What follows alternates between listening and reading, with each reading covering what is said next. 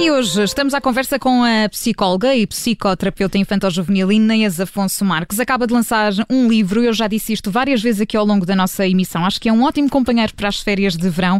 Chama-se Crianças Confiantes, Crianças Capazes, como a super proteção dos pais está a limitar o crescimento dos filhos. Inês, bem-vinda, obrigada pela disponibilidade. Obrigada pelo convite. Bem-vinda. Uma boa tarde. Inês, nós assistimos de facto aqui a uma viragem na forma como os pais, eh, enfim, encaram hoje esta, esta questão da educação dos filhos. Hoje há muita informação, há muitos livros, muitos blogs e eu acredito que se calhar temos alguns pais que nos estão a ouvir neste momento e ficam um bocadinho perdidos. Portanto, nesta questão da superproteção e, e para os pais que querem criar de facto crianças confiantes, uhum. qual é que deve ser o, o, primeiro, o primeiro passo? O primeiro passo, se calhar, é fazer aqui alguma introspeção e pensar. Isso é um convite que eu faço no livro. Pensar um bocadinho onde é que eu estou. Uh, estarei ou não aqui numa postura, enquanto pai, de super proteger os meus filhos. Porque, de facto, o objetivo dos pais é proporcionar as melhores aos filhos, protegerem-nos, mas há de facto aqui um limite a partir do qual, em vez de estarmos a proporcionar o melhor, estamos a retirar a oportunidades. É? Certo, portanto, é? todos os pais querem almofadar o mundo para os filhos, não é? No fundo sim, é isso. Sim, mas ainda assim os pais não vão lá estar sempre. E é preciso preparar as crianças, que vão ser no futuro adultos, para enfrentar os desafios da vida, não é? O momento em que os pais não estão lá. E, portanto, terem competências cognitivas, emocionais, sociais, para de facto conseguir conseguirem fazer face aos desafios. E neste momento estamos a fazer bem esse, esse trabalho de, de dar às crianças também as ferramentas que precisam uh, para se deixarem ir, para serem, no fundo, libertadas, vá lá, uh, pelos pais, uh, com, essa, com essa confiança e com essa noção também por parte dos pais de que elas são depois capazes de, de crescer. Eu acho que os pais vivem numa nuvem grande de medos, receios e, e, sem intenção disso acabam de facto. Tenho notado muito isto em termos de consultório, de consultas, das partilhas dos pais, das partilhas das crianças, que vivemos muito nesta nuvem do medo e dos receios. E, e muitas vezes é o medo que a criança se magoe, o medo que a criança não seja capaz, o medo que falhe, que erre, que não faça muito depressa todos estes meses, medos levam de facto a que os pais, se calhar nesta fase, estejam num, num, num, período de grande superproteção. Mas como é que se deu essa viragem, Inês? Porque nós, se calhar, estamos aqui a falar de, de uma geração, os pais, não é? Que cresceram a brincar na rua, Verdade? a magoarem-se, não é? Sim. é? Com, não tinham esta superproteção toda Sim. que os miúdos hoje, hoje têm. Portanto, Sim. como é que se deu essa, essa viragem? Eu creio que o facto de vivermos numa sociedade muito acelerada com muitos estímulos a toda a hora a acontecer, um, nos, nos, levou, a nós adultos pais, um, a esquecer se calhar aquilo que foi a nossa realidade na infância, porque é verdade, eu brincava na rua, um, eu, eu ia ao supermercado pequenino, eu andava nos transportes públicos e, e, de facto hoje nós vemos se calhar adolescentes a entrar na idade adulta que não sabem, por exemplo, andar num transporte público, que não sabem fazer um recado seu na escola, por exemplo. Certo, e, se portanto, calhar também a informação que temos sobre, hoje sobre os perigos, não é? Enfim, é um bocadinho, se calhar, é maior em número, pelo menos, do, do que aquilo que se calhar tínhamos há uns tempos, não é? Bem que nós sabemos que nós somos um país seguro, Uhum. E, e, estamos só a falar, se calhar, numa dimensão de perigos. Porque há aqui os outros perigos que, que magoam ou não magoam uh, do ponto de vista, se calhar, mais emocional, que se calhar não são assim tão realistas. A questão, por exemplo, e eu falo disto no livro, uh, o medo de errar. Há, há atualmente muito este, este receio de, que, de se falhar mas o erro de facto é uma oportunidade de aprendermos e, e, e, acabamos por não deixar eh, as crianças, por exemplo, irem para a escola sem um trabalho de casa feito, ou, ou, portanto, pais que fazem os trabalhos pelos filhos, pais que preparam os lanches pelos filhos, pais que fazem sei lá, podia ter aqui uma lista gigante mais de coisas. Coisa. Sim. Claro, os rankings também ajudam a isso, não é? Os em termos escolares, sim. Uhum. Só que no fundo temos que perceber, esta criança tem idade para fazer isto, esta criança quer fazer isto, mostra interesse em experimentar. Um, há, quer dizer, todas estas questões nos permitem dizer é o momento ou não é o momento de incentivar a criança a experimentar, porque muitas vezes é só o deixa que eu faço porque eu faço melhor, deixa que eu faço porque eu faço mais depressa, porque eu sujo menos, uh, porque de certeza que eu consigo fazer, só que ouvir este tipo de discurso, temos as crianças no futuro menos confiantes, de facto menos capazes porque não certo. têm a oportunidade de experimentar e fazer, mais inseguras. Vão se retraindo, não é? Se ouvem os pais dizer eu faço mais rápido, eu faço melhor, Exato. com certeza que eles não vão sim, querer fazer. Sim. Oh, Inês, mas vamos, já vamos voltar a esta questão, como é que podemos estimular essa, enfim, esse perder o medo, esse avançar, a, eh, a autoestima das crianças, mas como é que nós percebemos que somos um pai ou uma mãe super protetores? Se sempre, eu acho que aqui esta palavra é importante ou na maior parte do tempo, efetivamente, tomamos as decisões pelos nossos filhos e fazemos as coisas por eles. Essencialmente estas duas coisas. Aquilo que eu dizia há pouco do será que ele é capaz de fazer? Será que ele mostra interesse em fazer? Se eu me substituir constantemente a ele neste tipo de tarefas, uhum. se calhar estou a cair num registro de superproteção. O que não quer dizer que de vez em quando eu não o faça. Certo, mas é, mas é difícil nós chegarmos a essa conclusão, Inês, eh, de que, porque às vezes isso é algo muito instintivo, não é? Acabamos eh, por fazer certas coisas pelos eh, miúdos, às vezes só posso despachar e não percebemos, não é? Portanto, temos que ter essa capacidade muito, muito grande de, de autoanálise.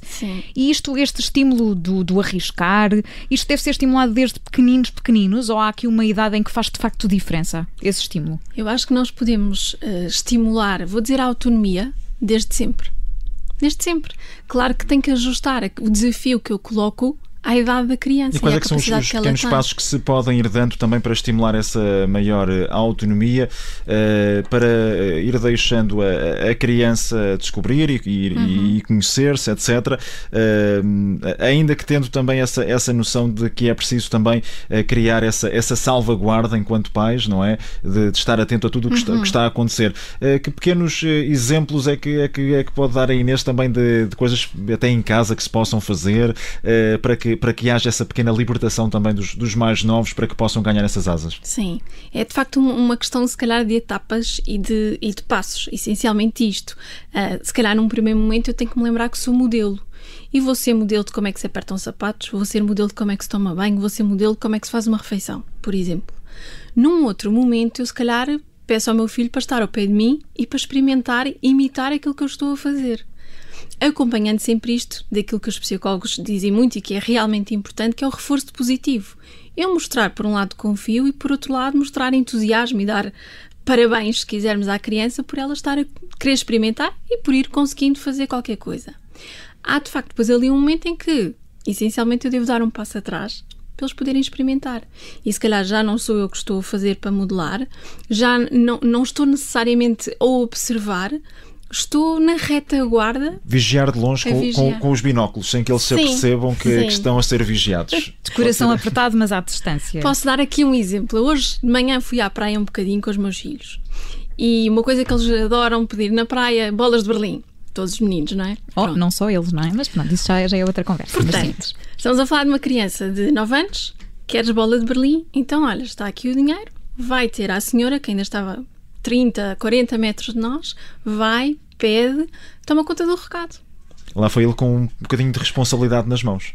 Com a responsabilidade, com o receio, mas ao mesmo tempo com aquela confiança, confiança no sentido de será que eu vou ser capaz? Isto é importante, sentir-me crescido, sentir que sou capaz, e é isto muito que as crianças procuram. Uhum. O quererem o corresponder e o sentirem Portanto, que foi um capazes. desses primeiros passos em uh, vá lá, ambiente controlado, uh, porque os, os, pais estão uh, ao corrente da situação, vá lá, são os pais que estão a dar também, que estão a avançar com essa iniciativa para dar um bocadinho mais de responsabilidade, depois estão de alguma forma a controlar sem uhum. estar a, a, impor, sem estarem ali a vigiar de muito perto e permitem no, permite no fundo depois também que haja aqui uma, uma espécie de conclusão desse, desse episódio, ou seja, correu bem ou, ou correu mal. Sim, sim, e mesmo quando corre mal, lá está, mesmo quando corre mal, temos a oportunidade de conversar e tentar perceber que é normal falhar, é normal correr mal e no futuro podemos voltar a experimentar e correrá seguramente melhor.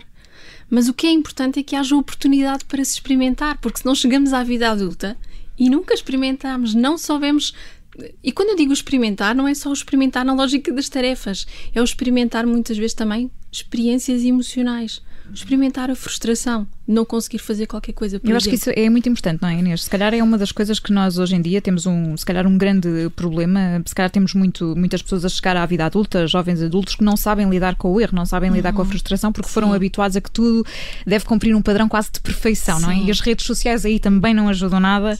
Mas, mas como é que se contraria, como é que se contraria isso? Porque de facto as consequências na vida adulta depois podem ser muito, muito graves, não é? Alguém que não sabe lidar com as frustrações do dia a dia, Sim. enfim, tudo isto se torna torna bastante perigoso. Sim. Portanto, como é que nós podemos contrariar logo aí também?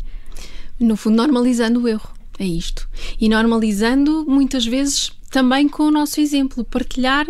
Mas situações... com esse reforço positivo do não correu bem, vai correr para a próxima. Sim, e dizer, por exemplo. Sim, sim. Mas muitas vezes a partilha de experiências nossas ajuda imenso. Uma situação que se calhar não correu também, tão bem connosco, no trabalho, por exemplo, no nosso dia, partilhar e dizer de alguma forma como é que nós demos a volta, como é que lidamos com aquilo. E portanto isto ajuda a normalizar, por um lado, as experiências de insucesso e por outro lado, tudo o que são emoções menos agradáveis, mas normativas, associadas a uma experiência de insucesso, por exemplo. Certo, e quando eles começam a chegar a uma certa idade, e a Inês, pela experiência que tem, pela, pelos, pelas pessoas com quem com que vai lidando, quando eles começam a querer sair à noite, ter um telemóvel, ter, por exemplo, a entrar na fase da adolescência, que é sempre muito difícil. Nós, uhum. possivelmente, temos aqui muitos pais que nos estão a ouvir e que estão a pensar, pois, mas é como é que eu lhe dou essa liberdade, uhum. não é? Uhum. Que às vezes pode ser um bocadinho excessiva. Como é que se traça esse limite da, daquilo que pode ser de facto excessivo? Porque, Sim. enfim, se entramos todos numa onda também onde tudo é possível, Sim. também não, não pode ser, não é? Portanto, Sim. onde é que se traça esse limite? Há, há, há, um exercício que se pode fazer sempre no início e que ajuda os pais a balizarem também aquilo que é coerente para eles enquanto pais, que é um, o, o refletir um bocadinho nos valores da família. O que é que é importante para nós? Quais são os valores que são importantes para nós enquanto família? E muitas vezes surge aqui a questão, por exemplo, da responsabilidade, do respeito, do cumprir eh, uma promessa. E se nós desde pequeninos estamos, eh, crescemos. Um, Quase programados, não é? Conscientes daquilo que é importante na nossa família e que é valorizado, quando chegamos, se calhar, lá está, estamos a falar da adolescência. Na adolescência pode ser mais fácil balizar qualquer decisão que se toma. Isto por um lado. Depois, os pais estarem muito cientes daquilo que para eles lhes faz sentido e não ceder Há aquela coisa de, mas a mãe da minha amiga deixou, mas o pai. Hum. Uh... Esse é um grande truque dos mais novos, é, normalmente. É, é. E nem sempre é verdade, não é? E, uh, que, não é. que, a mãe ou o pai do amigo deixou. Muitas mas, vezes é mentira. Vale não? a pena tentar, vale a pena tentar e, e é um Nós tentámos todos, não é? Acho eu. Pelo menos eu tentei quando, quando tinha essa idade, não é? Mas pronto, isto por um lado é estarmos todos muito coerentes daquilo que valorizamos e depois, um, lá está a questão do, do, ganhar passinho a passinho a questão da, da responsabilidade e avaliar também muito a questão da necessidade. As questões do telemóvel muitas vezes é há necessidade e sim, se há necessidade, em que contextos? E depois as regras estão lá subjacentes. Certo, eu não sei se a Inês de, defende a, a, teoria de que os pais, porque enfim, às vezes há pessoas que misturam aqui um bocadinho estes conceitos, acham que os pais devem ser os melhores amigos e não os pais, de facto, são eles que ditam as regras. Uhum. Qual, é, qual é a perspectiva da Inês neste, neste aspecto? Eu acho que os pais devem ser amigos dos filhos, uhum. mas não na perspectiva do BFF, dos melhores amigos. Os pais têm que ser amigos uhum. dos filhos, é importante que isso aconteça. E e devem ser os melhores amigos, mas é uma relação de amizade que é completamente diferente. Pode, pode um haver par. aqui uma, uma relação de, de confidentes também, uh, pode ser útil, pode ser benéfico para a relação entre, entre os pais e os filhos, que haja uh, aqui esse, esse lado de, de, de, confidente, ou terá de ser aqui uh, uma, uma relação em que haja sempre uma, vá lá, uma espécie de muro que, que, divida aquilo que é o ser pai e o ser filho e as responsabilidades que cada uma das funções implica. É pertinente essa questão. Um, podem ser confidentes, mas com limites. Eu costumo sempre dizer. E isso só eles próprios é que saberão que limites são, ou, ou também aqui há algumas regras? Se os pais criarem espaço e oportunidade e um contexto confortável para se abordarem todos os assuntos, sem tabus, no fundo, e com respeito, um, essencialmente as crianças vão sentir-se confiantes para ir abordar os assuntos que sentirem que são importantes de abordar com os pais. Essencialmente é esta a regra. E aí pode eh, haver até essa, essa tomada de, de decisão que fica do, do lado dos mais novos Sim. e não necessariamente dos pais, porque Sim. há também essa relação de confiança que já foi construída. Mas depois do outro lado é importante respeitar também quando a criança, não, ou a criança ou o adolescente, não se sente naquele momento à vontade ou preparado para abordar um determinado assunto com os pais.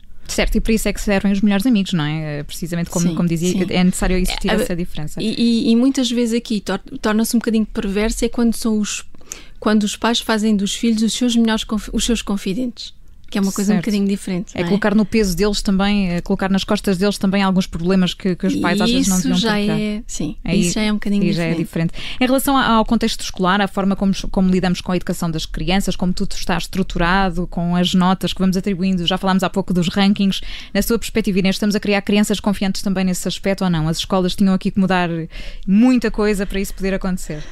Bem, gostei do suspiro. Ah, isto agora, quanto tempo temos, não é? Um... É um mundo complexo e era preciso uh, uma hora inteira para responder. Quase, quase. Um, isto não é regra. Claro que há contextos escolares que são exceção, mas um, aquilo que é percepcionado, e agora tenho que falar do, do, contacto que eu tenho com os meus jovens e com as minhas crianças, aquilo que é percepcionado por, por eles, muitas vezes do contexto escolar e estendido noutras situações a casa, é que há um foco muito grande na questão do desempenho e na questão das notas. E eles acabam por interiorizar a mensagem que o valor deles está indexado a um uma número. nota, a um número que não é verdade, que não pode ser verdade, como é óbvio. E, portanto, aquilo que nós devemos valorizar essencialmente são os processos, são as caminhadas que eles fazem. Claro que devemos uh, ficar contentes com os sucessos, mas o sucesso não está necessariamente num, num 20, num exame, nem num muito bom, num teste. Porque nem todas as crianças conseguirão, inclusivamente, ter esse tipo de, de notas. E, portanto, é essencial cada vez mais nós conseguimos valorizar os processos, o, a curiosidade das crianças, o, a participação ativa nos seus processos de aprendizagem e não uma coisa muito mecanizada.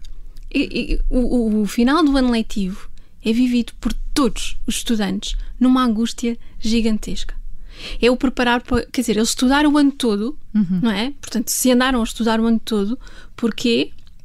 Ficar naquela angústia por mais um teste, por mais um exame. Quer dizer, porquê? Eu percebo o porquê e de facto eles ficam, obviamente, e é super válido a angústia deles. Mas na realidade aquilo que, a mensagem que passa é atenção que há exames no final do ano, atenção que tens de preparar, atenção à nota, atenção à média, atenção à entrada na faculdade. Não, isto que, não que o teu gera futuro depende daquilo, e que é? o teu futuro depende daquilo e muitas vezes isto já em crianças muito muito novinhas Certo. Oh Inês, apanhando aqui a onda, nós na próxima semana começam precisamente as candidaturas ao ensino, ao ensino superior. É uma fase que pode ser também muito frustrante, Sim. não é? Porque às vezes vamos com uma certa ideia e depois aquilo não corre bem, não uhum. entramos onde queremos. Qual é a dica principal que pode dar aos pais neste momento que estão a ouvir-nos e que se calhar têm lá, enfim, pessoas muito ansiosas em casa à espera de, de saber onde vão entrar e, e, enfim, a fazer essa escolha agora? Por acaso falo disso também no livro. Nós não estamos a escolher necessariamente uma profissão, nem no nono, nem no 12 ano quando escolhemos um curso. Nós estamos essencialmente em momentos em que escolhemos continuar a estudar e a aprofundar o nosso conhecimento numa determinada área. Escolhemos um caminho, mas não sabemos bem onde é que vai dar no, sim, no final, não é? Sim, claro que há determinadas profissões que, eh, se eu tiro o curso de comunicação social, não posso querer ir dar consultas de, de oftalmologia, não faz sentido. Mas, geralmente, quando eles não têm esta ideia muito clara daquilo que querem fazer, a, a mensagem que nós temos de pensar é pensa naquilo que te satisfaz. Por um lado, naquilo em que tu és bom e que sentes competência a fazer, mas o outro lado, o que é que te satisfaz? O que é que faz os teus olhos brilharem? E é por aí que têm que ir as escolhas. Não há volta a dar. Porque eu posso ser muito bom numa área que ele não me dizer absolutamente nada e seguir por aquela área só porque me dizem que aquilo é que está na moda, que aquilo é que dá emprego. Está bem, mas se me dá emprego e eu vou todos os dias acordar insatisfeita para ir trabalhar, se calhar não vai funcionar no futuro, eu não vou estar feliz. E, portanto, aquilo que nos faz vibrar cá dentro é aquilo por onde devemos escolher seguir. Portanto, Certo. muita tranquilidade nessas escolhas e eh, tentar acordar todos os dias mais ou menos satisfeito. Eh, já é um bom objetivo de vida. Eu acho que sim. Ora bem, é um ótimo companheiro para estas férias o, o livro da nossa convidada de hoje. Chama-se Crianças Confiantes, Crianças Capazes, com uma super, eh, super proteção dos pais. Está a limitar o crescimento dos eh, filhos. A Inês Afonso Marques é psicóloga, é psicoterapeuta infantil-juvenil e foi a nossa convidada de hoje. Deixou-nos aqui dicas preciosas que vão ficar disponíveis também já a seguir no site do Observador. Portanto, se perdeu algum detalhe, alguma parte desta conversa, ou se quiser partilhar esta conversa com algum pai ou mãe super protetora, é aguardar porque já a seguir ficará também disponível em, em podcast. Inês, muito obrigada pela sua disponibilidade, por se ter juntado a nós. Obrigado pelo vosso convite. Obrigada, até à Até próxima. próxima. Obrigado.